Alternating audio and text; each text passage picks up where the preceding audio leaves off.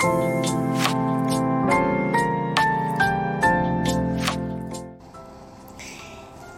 んばんはしずくです。スピリチュアルケアラーしずくが平日の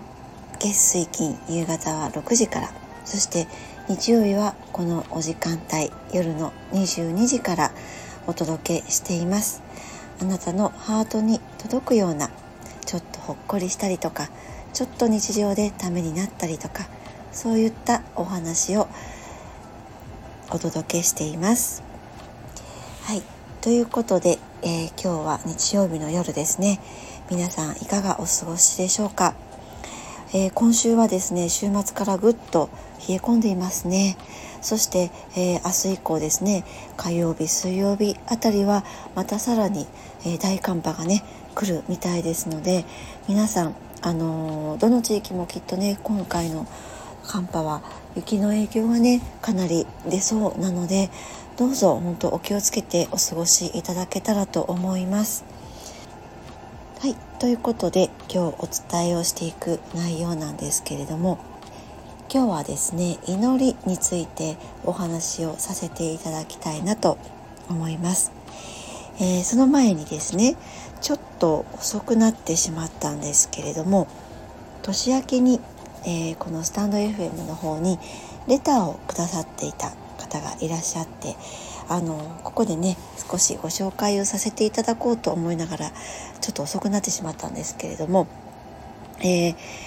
まずはこの方のメッセージからご紹介させていただこうと思います。そしてその、えー、レターの中に、まあ、祈りというワードが出てきましたので今回この祈りについてねお話をしてみようと思ったわけなんですが、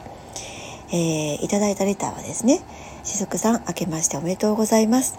しずくさんのチャンネルに出会えて毎回しずくさんのお話が心に染み渡って心に大きな安心が広がっていきます。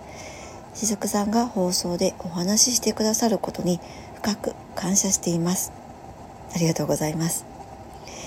えー、今朝放送を聞いた時その第一声から「おや風声では?」と気になっていたらしずくさんからそのお話がありどうぞどうぞお体を大事にしてくださいませ。えー、この時ね確か私風邪気味だったんですね。でちょっとこう喉が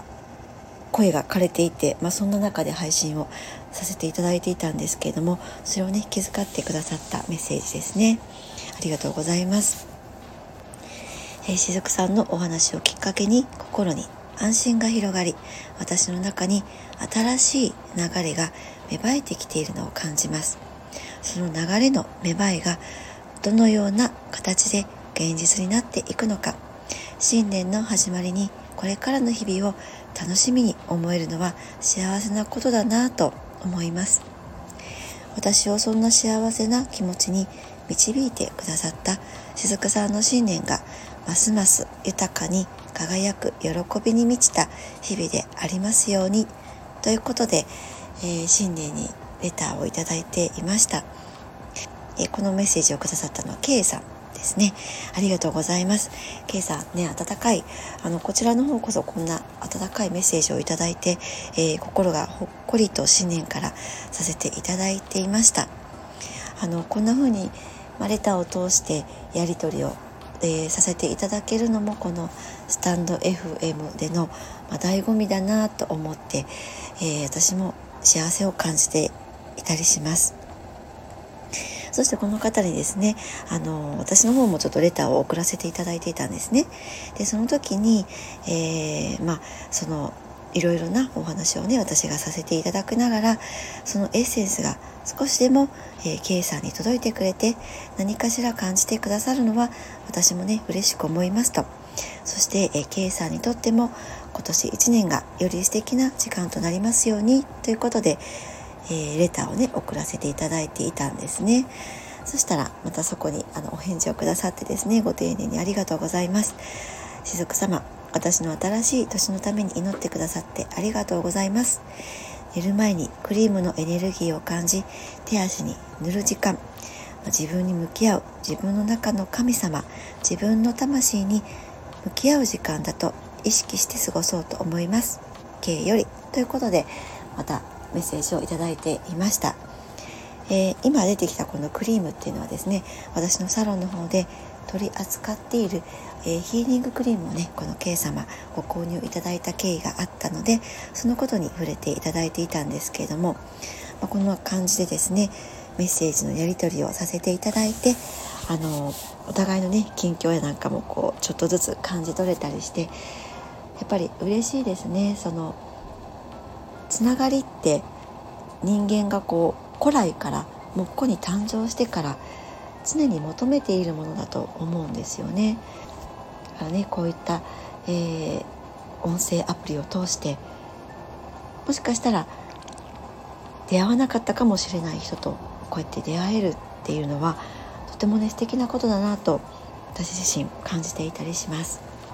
えー、そしてですねこの先ほど出てきた祈りについてですねお話をしたいなと今日は思うんですけれども、えー、祈りっていうのはですね愛のエネルギーなんですね祈りというと皆さんこうお祈りをねしたことって一生の中できっとね何回かはあるかもしれないですよね。まあ、お祈りっていうと大体その例えば神社仏閣みたいなですねそういったところに行って、えー、祈願みたいにすることってあると思うんですけれども、えー、エネルギーの世界から見た祈りっていうのはこの願掛けとか、え、祈願っていうのとはちょっと違うんですね。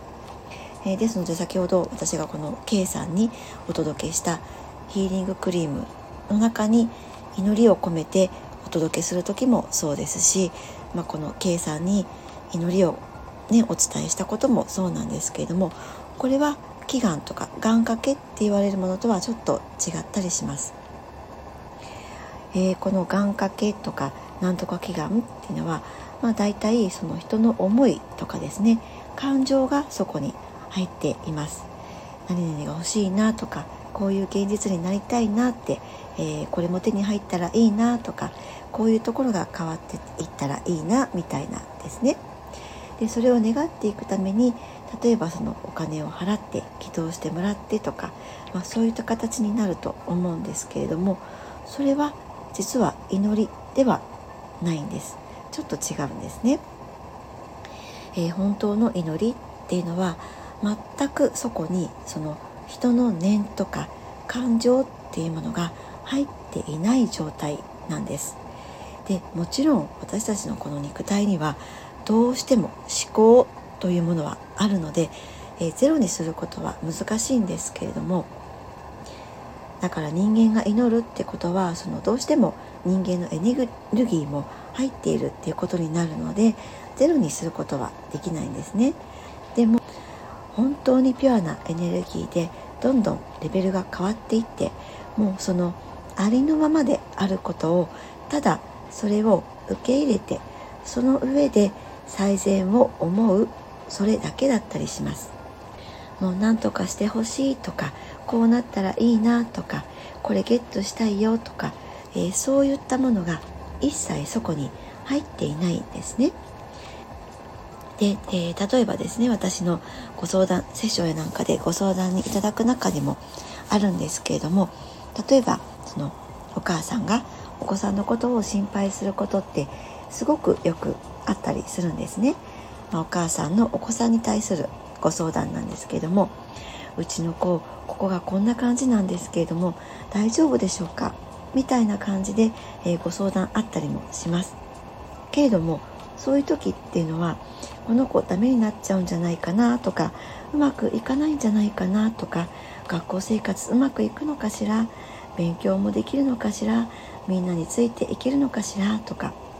まあそういうことってきっと野の親御さんもね一度や二度、えー、思うことあるかもしれないですね。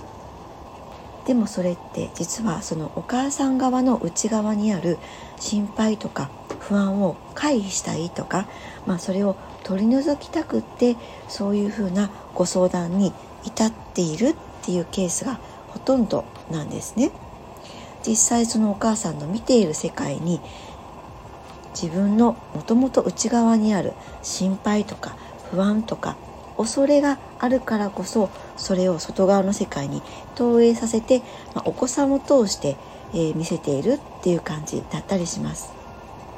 だからそのそういったお母さんとかだと例えば、えー、娘のために、えー、なんとか良くなるように私祈りますとか、まあ、そんな風に言ったりもするんですけれどもでも冒頭でも言いましたように祈りっていうのは愛のエネルギーなんですよねだから例えばこういったご相談に見えるお母さんのように土台に心配とか不安っていうそういった恐れがあってから、えー、何かを願ったり祈ったりしても実は何も変わっていかなかったりします。本当の祈りっていうのは愛そのものだからなんですね。愛そのものであればそこに恐れっていうものは入ってこれないわけなんです。だから例えばこのお母さんの場合だったら子供さんに向けて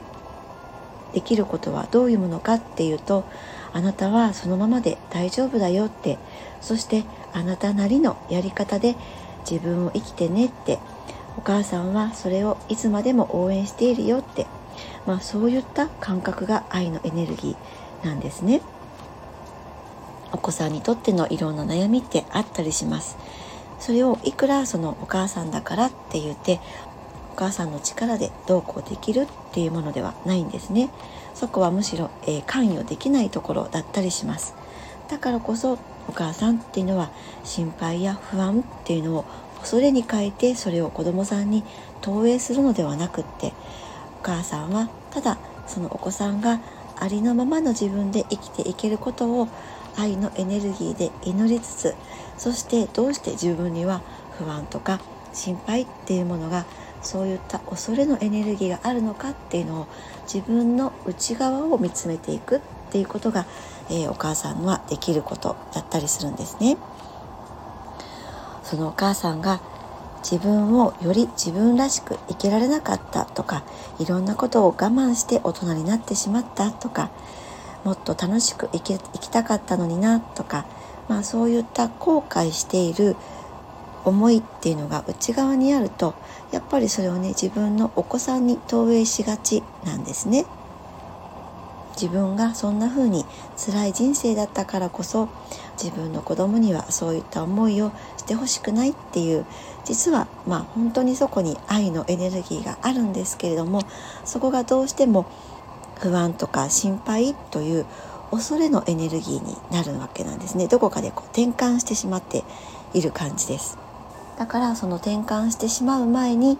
あ自分の中には本当は自分らしく生きられなかった、えー、今世があったんだな。からね自分と同じような思いをしてほしくないなって、まあ、子供さんにそういうふうに思うその純粋なそっちの方が純粋な愛のエネルギーですよね。だからこそあなたはそのままでいいんだよってそのままで十分愛の存在なんだよっていうことを伝えつつ自分の内側にある恐れに向き合っていくことが大事なんですね。今一つ例として挙げましたけれどももうこの本当の純粋なレベルでの祈りのパワーっていうのは個人のこうなってほしいですとかこうなりますようにっていうそういうところを大幅に超えている感覚のものなんですね。もう私たちは生かされているその大いなるものに生かされていてその大いなる部分に自分の意識をチューニングして愛のところとチューニング合わせるっていうことなんですねだからこの自然界とか宇宙とかもありますけれどもこれってもうあるがままじゃないですか。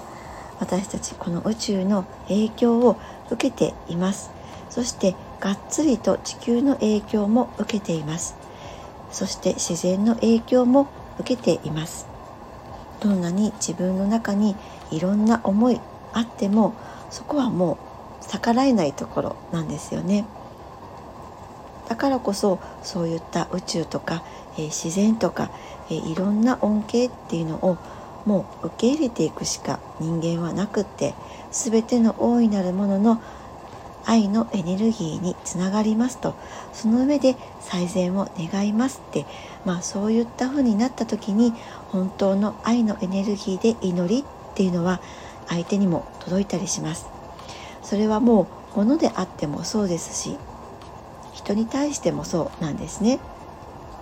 そしてそういう純粋なエネルギーが増えれば増えていくほど